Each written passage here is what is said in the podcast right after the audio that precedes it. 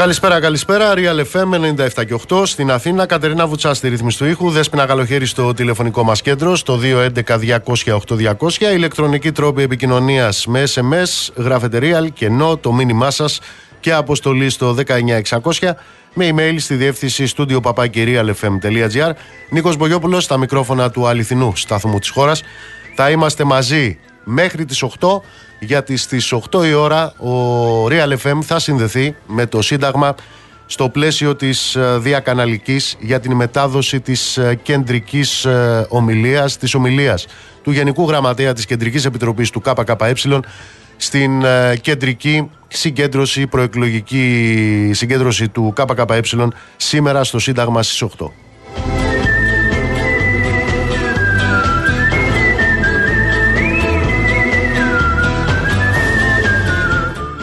Δύο-τρεις πόσες μέρες είναι, τέσσερις μέχρι τις εκλογές. Ε, επαναλαμβάνω, όσο περισσότερο υπάρχει ένας τσακωμός στα μέσα μαζικής ενημέρωσης, τόσο μεγαλύτερη είναι η υποτονικότητα σε ό,τι αφορά την κοινωνία. Τώρα έχουμε και τα περί κυβερνήσεων ειδικού σκοπού.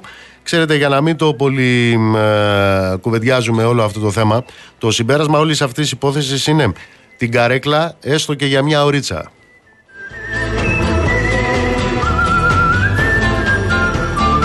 Λοιπόν, αυτό το οποίο έχει δημιουργήσει θέμα από χτες είναι η απάντηση την οποία έδωσε ο κύριος Μητσοτάκης όταν ρωτήθηκε στο κεντρικό δελτίο του Αντένα από τον Νίκο Χατζηνικολάου για την υπόθεση των uh, τεμπών. Και όταν λέμε την υπόθεση των τεμπών, εννοούμε το έγκλημα των τεμπών.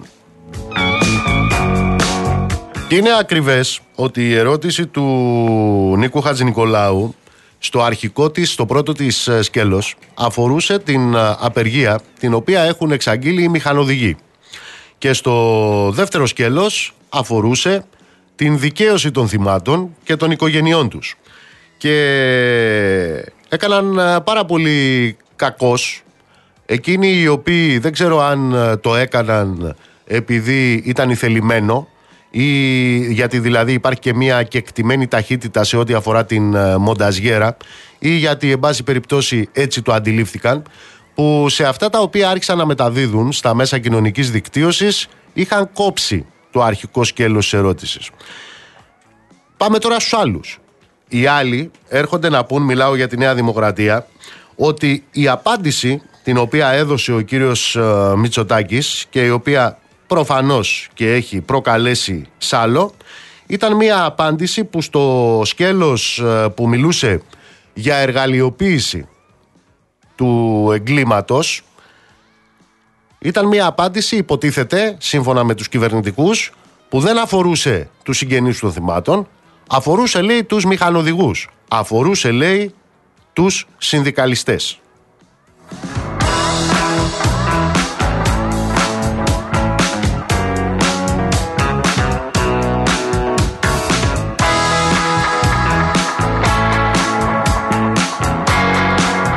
Εγώ να θυμίσω την επίμαχη δήλωση.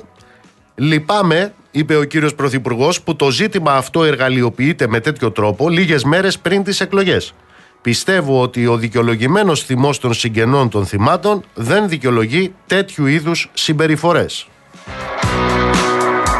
Επαναλαμβάνω, η κυβέρνηση και ο ίδιος ο κύριος Πρωθυπουργός, νομίζω μίλησε σήμερα στα παραπολιτικά για αυτό το ζήτημα, είπε ότι αυτό το σκέλος της απάντησής του αφορούσε στην εργαλειοποίηση του θέματος από τους συνδικαλιστές. Μάλιστα.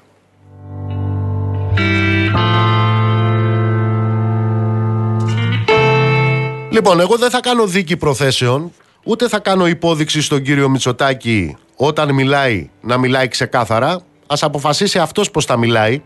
Αλλά εδώ έχουμε μία επανάληψη πρέπει να σας πω εκείνων ε, τα οποία ακούσαμε μετά το debate.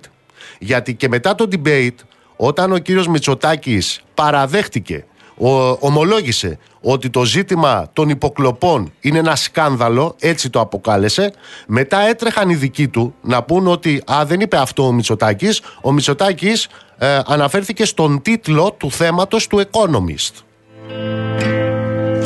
Αλήθεια, αναφέρθηκε στον τίτλο του θέματος του Economist και όταν είπε ότι δεν έχουν δοθεί επαρκείς εξηγήσεις. Εν πάση περιπτώσει, ξαναλέω, εγώ δεν θα μπω στην, ε, ούτε σε δίκη προθέσεων, ούτε θα κάνω υποδείξεις στο πώς θα διατυπώνει τις σκέψεις του ο κύριος Πρωθυπουργός, ο οποίος άλλωστε είναι και άριστος και εν πάση περιπτώσει δεν μου πέφτει και λόγος. Ας ε, ασχοληθούν οι επικοινωνιολόγοι του. Αυτό όμως που έχω να πω είναι ότι όταν μιλάμε για ένα τέτοιο έγκλημα, όταν μιλάμε για μια τέτοια οδύνη, θα πρέπει να προσέχει κανείς. Και τι λέει και πώς το λέει και πότε το λέει και σε ποιους το λέει.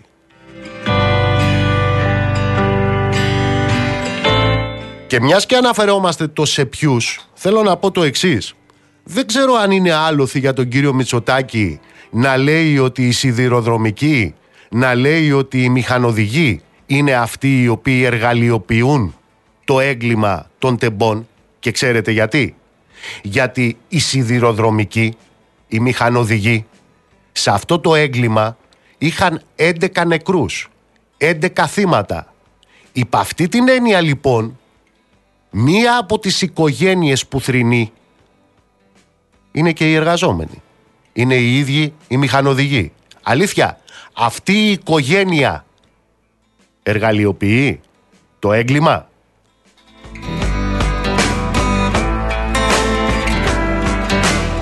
Επίσης αυτό το οποίο θέλω να σημειώσω είναι ότι όταν μιλάς για την προεκλογική εργαλειοποίηση ενός ζητήματος θα πρέπει να ξέρεις σε τι ακριβώς αναφέρεσαι.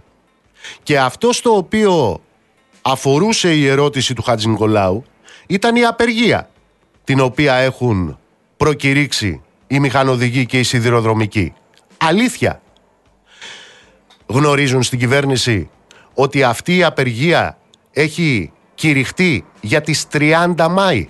30 Μάη. Δηλαδή 9 μέρες μετά τις εκλογές.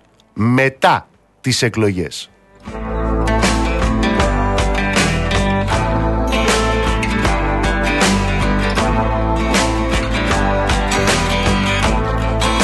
Αλλά υπάρχει και κάτι ακόμα που είναι η πραγματική ζωή. Και με βάση το ζύγι της πραγματικής ζωής κρίνει κανείς και τα λεγόμενα περί σοβασμού και τα λεγόμενα περί δικαιοσύνης και τα απόδοσης ευθυνών. Ανεξαρτήτως λοιπόν της απάντησης που έδωσε ο κύριος Μητσοτάκης, ανεξαρτήτως της προσπάθειας που γίνεται τώρα να διευκρινιστεί αν θέλετε, ότι τα περί δεν αφορούν τους συγγενείς των θυμάτων, αφορούν όμως τις οικογένειες των θυμάτων με την έννοια ότι και οι μηχανοδηγοί και οι σιδηροδρομικοί είναι η οικογένεια των 11 σιδηροδρομικών που σκοτώθηκαν. Ξεπερνώντας το αυτό, η πραγματική ζωή τι λέει; Η πραγματική ζωή λέει ότι μετά τις 28 Φλεβάρι αυτό το οποίο έχουμε στη χώρα είναι μια προσπάθεια πραγματικά απόδοσης ευθυνών. Αυτό έχει γίνει αντιληπτό από την κοινωνία όταν ο ίδιος ο κύριος Μητσοτάκης επιχειρούσε την επόμενη μέρα αυτού του εγκλήματος να στρέψει όλα τα μάτια και όλα τα φώτα στο τραγικό ανθρώπινο λάθος, όπως έλεγε. Αυτό το οποίο προκύπτει ως αντιμετώπιση αυτού του ζητήματος, ποια αντιμετώπιση, και ποιου ζητήματος. Πώς αντιμετωπίζεται αλήθεια ένα έγκλημα. Αλλά η διάθεση η κυβερνητική είναι πραγματικά η ανάληψη των πολιτικών ευθυνών. Και αυτό πώς πιστοποιείται και επιβεβαιώνεται. Με την υποψηφιότητα Καραμαλή στις αίρες. Αλήθεια, όλο αυτό το οποίο έχει συμβεί μετά από αυτό το προδιαγεγραμμένο έγκλημα για το οποίο μιλούσαν οι εργαζόμενοι εβδομάδες, μήνες και χρόνια πριν. Αυτό το οποίο συμβαίνει μετά από αυτό το έγκλημα είναι μια εικόνα της πολιτείας η οποία θέλει να αποδώσει δίκαιο. Γι' αυτό πήγε ο κύριος Γεραπετρίτης στην Επιτροπή Θεσμών και χτύπαγε το χέρι και έλεγε ότι στη Λάρισα υπάρχει τηλεδιοίκηση και μάλιστα απολύτως. Ποια τηλεδιοίκηση υπάρχει; Αυτή η οποία καταγράφεται ακόμα και στο πόρισμα της Επιτροπής που συγκρότησε η κυβέρνηση ως ανύπαρκτη;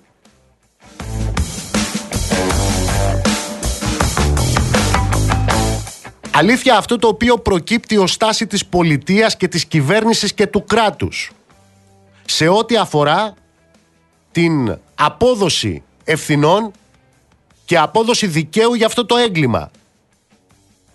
Προκύπτει από το γεγονός ότι ντύσανε σαν τάχα μου τυχαίους επιβάτες στελέχη της Νέας Δημοκρατίας και πηγαίνανε και τους παίρνανε δηλώσεις. Ξαναλέω, από αυτούς που παρίσταναν τους τυχαίους επιβάτες την πρώτη μέρα επαναλειτουργίας των τρένων. Αυτό τι δείχνει; Διάθεση απόδοσης δικαίου ή επικοινωνιακής διαχείρισης ενός εγκλήματος;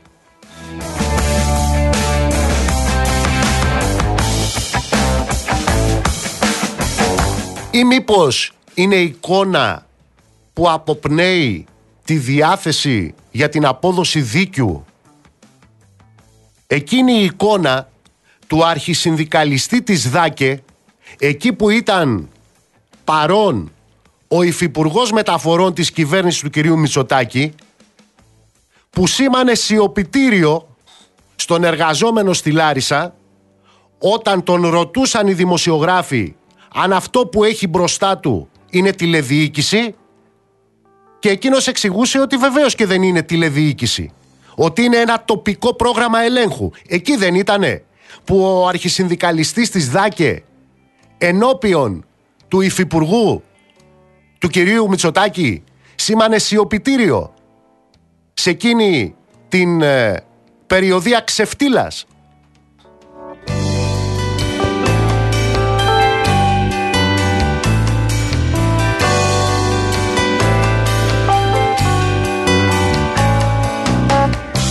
Ή μήπως ο τρόπος με τον οποίο έχουν ξεκινήσει να επαναλειτουργούν τα τρένα δείχνει διάθεση αντιμετώπισης όλων εκείνων των αιτίων που οδήγησαν σε αυτό το έγκλημα.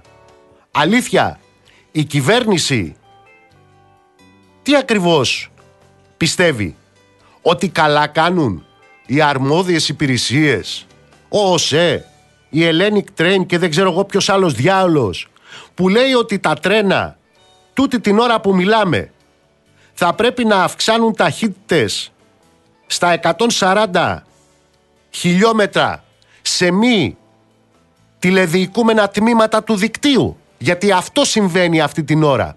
Και γι' αυτό φωνάζουν οι μηχανοδηγοί. Ότι στέλνουν τα τρένα αυτή την ώρα με 140 χιλιόμετρα σε τμήματα του δικτύου τα οποία είναι τυφλά. Αυτό τι ακριβώς δείχνει; Ότι πήραν υπόψη τους. Τους συναγερμούς. Ή τα κλάματα εκείνων που έχασαν τους ανθρώπους τους. Μετά το δυστύχημα.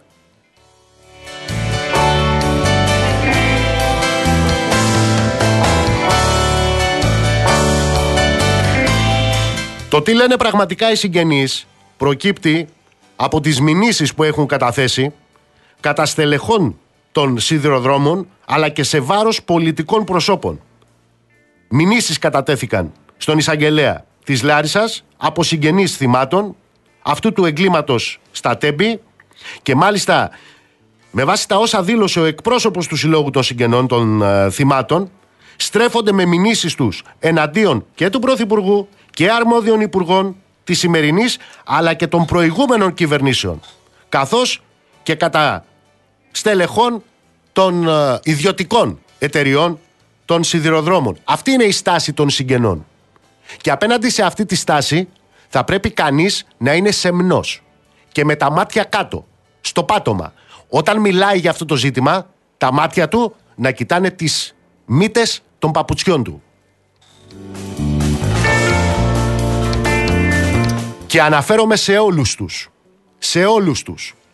Και σε εκείνους που θέλανε να ξεπουλήσουν τα τρένα από το 2014 και στους άλλους που ήρθαν και τα ξεπουλήσανε τα τρένα για 45 εκατομμύρια, αυτή είναι και αριστερή, το 2016 και για εκείνους που ανανεώνανε τη μία σύμβαση μετά την άλλη χωρίς ποτέ να υλοποιείται το πρόγραμμα της τηλεδιοίκησης και για όλους εκείνους που έχουν βάλει όλη την επικοινωνιακή τους αριστεία για ποιο πράγμα για ποιο πράγμα για να μπορέσουν να μαλιπουλάρουν επικοινωνιακά και προεκλογικά ένα έγκλημα. Να προσέχουν όλοι τους λοιπόν όταν μιλάνε. Ή ακόμα καλύτερα να μην μιλάνε.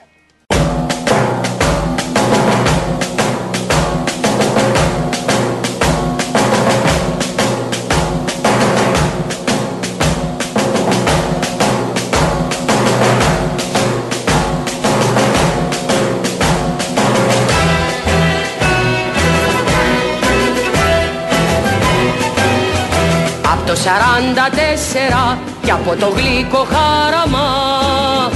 Ο αδερφός τον αδερφό με σύμβουλο ένα Βρετανό.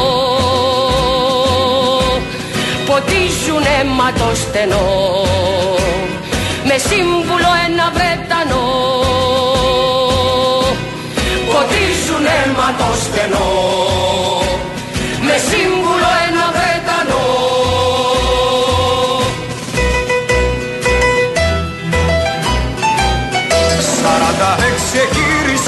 στο σβερκό μας τρονιάστηκε κι ο αδερφός τον αδερφό με συμβουλό παλατιανό. Κανόνια σέρνουν στο βουνό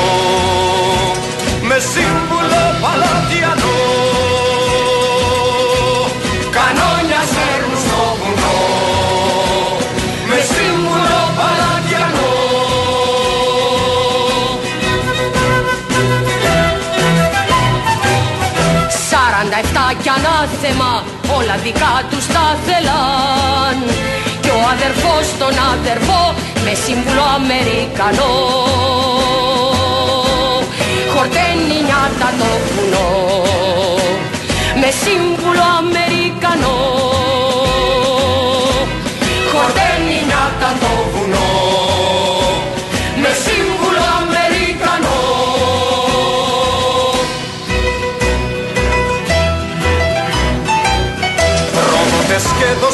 σύλλογοι όλοι καλοδεχούμενοι Πατριώτες και αγωνιστές στο τοίκο και στις φυλακές. Τα χάους ελληνικό νησί και ένα σοφό συνολογή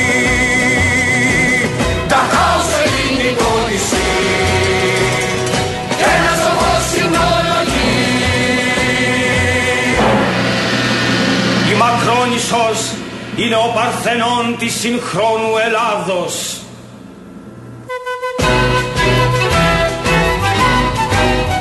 Κι απ' τα 54 το μέλλον μας σαν το σπανό.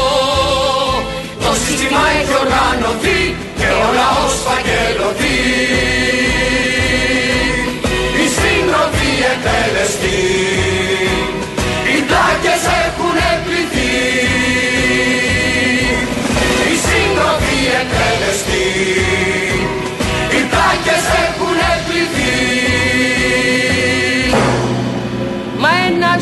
ένας σοφός ανησυχεί Δεν έχω ανάγκη από ήρωες, θέλω χίτες, σκυλιά λυσασμένα που να γαυγίζουν.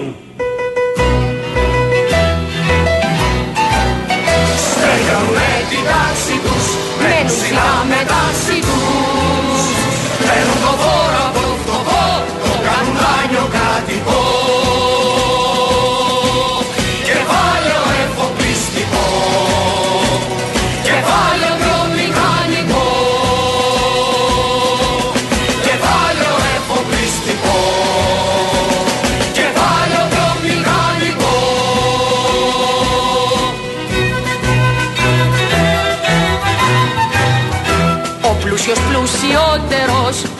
φτωχός φτωχότερος Η αγροτιά και η εργατιά το δρόμο παίρνουν του βοριά. Για πρόκοπη στην ξενιτιά σοφός δοξολογά Για προκοπή στην ξενιτιά Και ένα σοφός δοξολογά Η μετανάστευση είναι ευλογία δια των τόπων.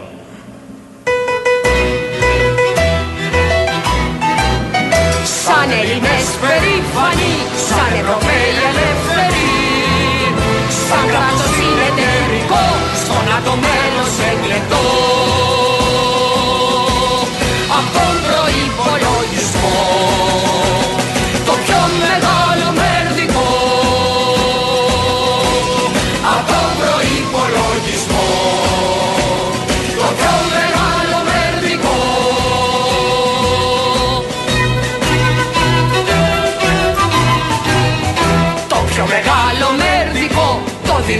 για το στρατό. Κι είμαστε κράτος δυνατό, σε τους και φίλους σεβαστό. Κι ακούμε εκείνο το σοφό. Να λέει σε ένα Αμερικανό. Κι ακούμε εκείνο το σοφό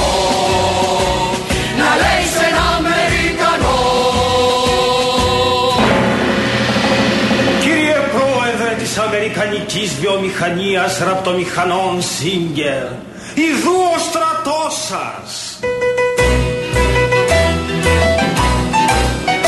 Το σύστημα έχει οργανωθεί και ο λαός φαγγελωθεί Οι συντροφοί εκτελεστεί, οι πλάγες έχουν πληθεί Το σύστημα έχει οργανωθεί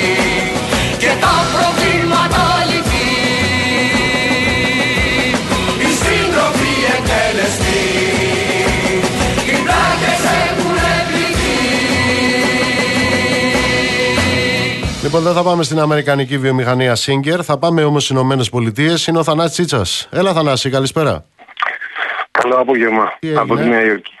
Έχουμε μια εκτακτή είδηση γιατί πριν από λίγη ώρα το Αμερικανικό Υπουργείο Δικαιοσύνης σε μια ανακοίνωσή του ανέφερε ότι ασκήθηκε ποινική δίωξη από Ομοσπονδιακό Δικαστήριο του Μπρούκλιν κατά του Έλληνα επιχειρηματία Νικόλα Μπογονικολού για συνωμοσία και λαθρεμπόριο. Ο κατηγορούμενος φαίνεται να συνομότησε για να αποκτήσει ευαίσθητο τεχνολογικό υλικό που χρησιμοποιείται στην κβαντική πληροφορική και των πυρηνικών ελέγχων για την περαιτέρω αμυντική έρευνα και ανάπτυξη της Ρωσίας. Ο Μπογονικολός είναι ένας Έλληνας υπήκοος και ιδιοκτήτης του ομίλου Άρατος Group συνελήφθη στο Παρίσι στις 9 του Μάη και παραμένει υποκράτηση εν αναμονή της διευθέτησης της διαδικασίας έκδοσής του στις ΗΠΑ.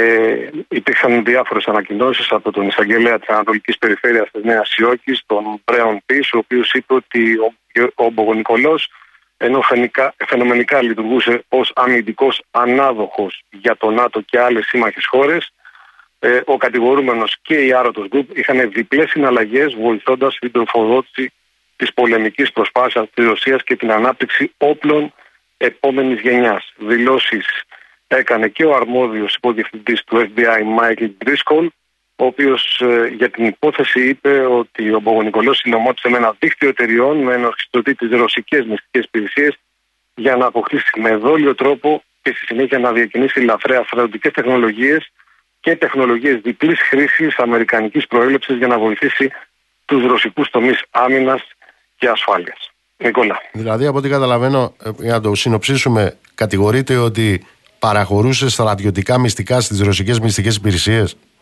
Ε, ότι είχε συνεργασία ενώ ήταν ανάδοχος ε, και συνεργάτης ε, του ΝΑΤΟ αλλά και σύμμαχων χωρών ουσιαστικά από το 2017 ε, πουλούσε τεχνολογία και μυστικά ε, απευθείας ε, στη Μόσχα. Από την πλευρά του κατηγορούμενου υπάρχει απάντηση για όλα αυτά ή είναι... Όχι, δεν υπάρχει. Μπουζογιασμένος. Υπάρχει μια, ανα- Μμ. υπάρχει μια ανακοίνωση του Αμερικανικού Υπουργείου Δικαιοσύνης για πέντε τε- περιπτώσεις ανάμεσά τους και του Έλληνα υπηκόου. Ε, τονίζω ότι είναι 59 χρονών, είναι Έλληνας επιχειρηματίας, λέγεται Νίκος Μπογονικολός και είναι ιδιοκτήτης της Άρατος Group.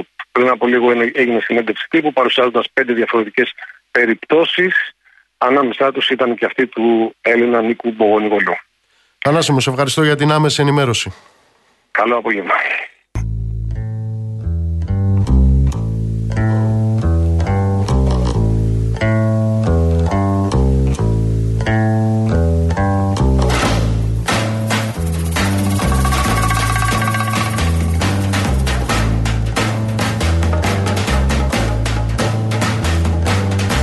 Έντυσαν οι μοίρες μου με τραγούδια και με φιές και την πόρτα μου άνοιξα να φύγω να έρθω να σε βρω.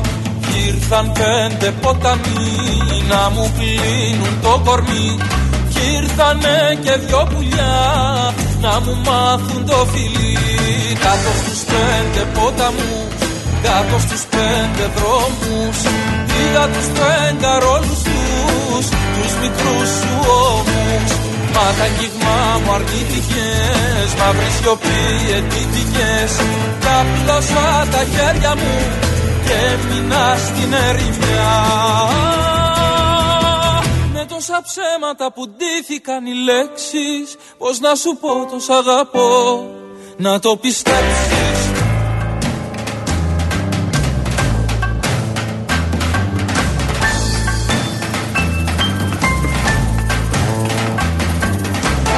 Κι πια το νερό απ' την πηγή της λύθης.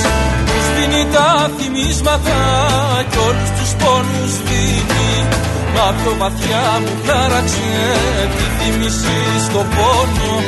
Και έμεινα πάντα να ζητώ ένα φιλί σου μόνο. Με τόσα ψέματα που ντύθηκαν οι λέξεις Πώς να σου πω το αγαπώ να το πιστέψεις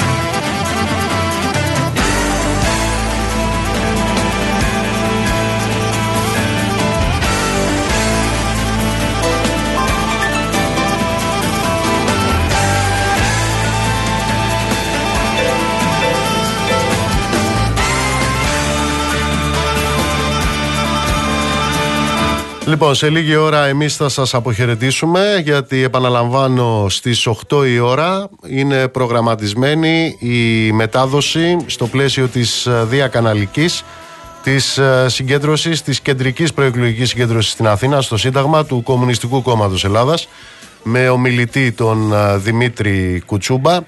8 η ώρα έχει προγραμματιστεί η μετάδοση, ο Real στο πλαίσιο της διακαναλικής ε, θα συνδεθεί με το Σύνταγμα. Ε, έχει πλάκα, έχουν πλάκα μερικά μηνύματα κυρίως αυτό του Παναγιώτη εδώ. Και δεν ξέρω, ρε Παναγιώτη σοβαρά με ρωτάς. Με ρωτάς σοβαρά ποια είναι η άποψή μου για το ποιο κόμμα πρέπει να ψηφιστεί την Κυριακή. Αλήθεια δεν μου κάνεις πλάκα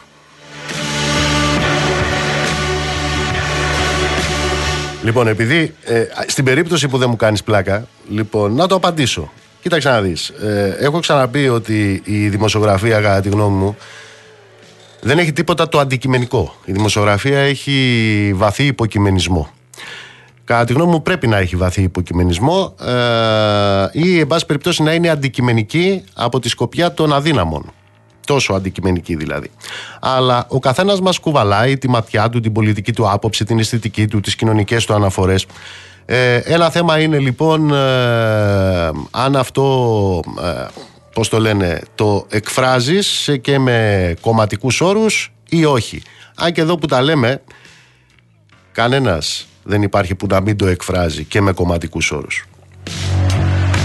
Λοιπόν, πώ με απασχολεί τι κάνουν οι υπόλοιποι. Εγώ ξέρω ότι γαλουχήθηκα λοιπόν Παναγιώτη μου με εκείνη την πίεση που μιλούσε για το ωραίο, για το μεγάλο, για το συγκλονιστικό. Με εκείνη την πίεση που εξέπεμπαν τα λόγια του Μπελογιάννη ότι έτσι αγάπαμε εμείς στην Ελλάδα, με την καρδιά μας και με το έγμα μας. Εγώ γαλουχήθηκα με εκείνους τους στίχους του Ρίτσου που έλεγε ότι εμείς δεν τραγουδάμε για να ξεχωρίσουμε, αδερφέ μου, από τον κόσμο, Εμείς τραγουδάμε για να σμίξουμε τον κόσμο. Και γαλουχήθηκα, πρέπει να σου πω, στο πλαίσιο μιας περπατησιάς ανθρώπων που μας μάθανε να μην χαρίζουμε το δικαίωμά μας, να μην θεωρούμε την πολιτική μπίζνα, να μην θεωρούμε την πολιτική θέατρο εξαπάτησης, να μην θεωρούμε την πολιτική φερετζέ του άλλα λέω, άλλα εννοώ, άλλα πιστεύω και άλλα κάνω. Και ως εκ τούτου λοιπόν γαλουχηθήκαμε να μην παρετούμαστε από την απέτηση η πολιτική να είναι συνώνυμο της ειλικρίνειας, της συνέπειας και της ε, αξιοπιστίας. Και ανάμεσα στα άλλα με τα οποία μας γαλούχησαν αυτοί με την περπατησιά τους μια περπατησιά η οποία κρατάει πάνω από έναν αιώνα είναι εκείνη η τιμή. Η τιμή. Μια τιμή που έχεις μιλευτεί και έχει διδαχτεί στα σχολιά της ανθρωπιάς από τον τοίχο της Κεσαριανής και τα πάρτα βουνά της αντίστασης μέχρι τα Μακρονίσια και το Πολυτεχνείο. Μιλάω για την αξιοπρέπεια και την τιμή που την κρατήσανε και τα, την κρατάνε ατόφια στα χέρια εκείνοι που κρατούσαν τον τουφέκι του Ελλάς και του Δημοκρατικού Στρατού αλλά και τα χέρια που σήμερα κρατάνε την προκήρυξη έξω από διάφορα εργοδοτικά κάτεργα. Με δύο κουβέντες δηλαδή Παναγιώτη μου σμιλεύτηκα με εκείνη την αντίληψη που λέει και στο πλαίσιο της κοινωνικής συμπεριφοράς αλλά και στο πλαίσιο της πολιτικής συμπεριφοράς ότι αξίζει να έχεις απέναντί σου κάποιον ο οποίος όταν σου λέει ναι πριν τις εκλογές είναι ναι και μετά τις εκλογές. Όταν σου λέει όχι πριν από την κάλπη, είναι όχι και μετά την κάλπη. Ποιο είναι το συμπέρασμα όλων αυτών; Το συμπέρασμα όλων αυτών είναι ότι μετά τις 21 του Μάη θα υπάρχει και 22 του Μάη. Και εκεί λοιπόν θα πρέπει να ρίχνεις το βλέμμα σου σε εκείνους τους ανθρώπους στο εργοστάσιο, στο γραφείο, στο δρόμο, στη σχολή, στη διαδήλωση, στο γλέντι, στον πόνο, να ρίχνεις το βλέμμα σου με καθαρή συνείδηση και με καθαρή ματιά ευθεία στα μάτια αυτών των ανθρώπων. Όλο αυτό που σου περιγράφω τώρα θα μπορούσα να το πω με μία λέξη. Με τη λέξη αξιοπρέπεια. Αλλά μπορώ να σου το πω και με μία ακόμα λέξη. Αφού το θέλεις με εκλογικούς και με πολιτικούς όρους. ΚΚΕ.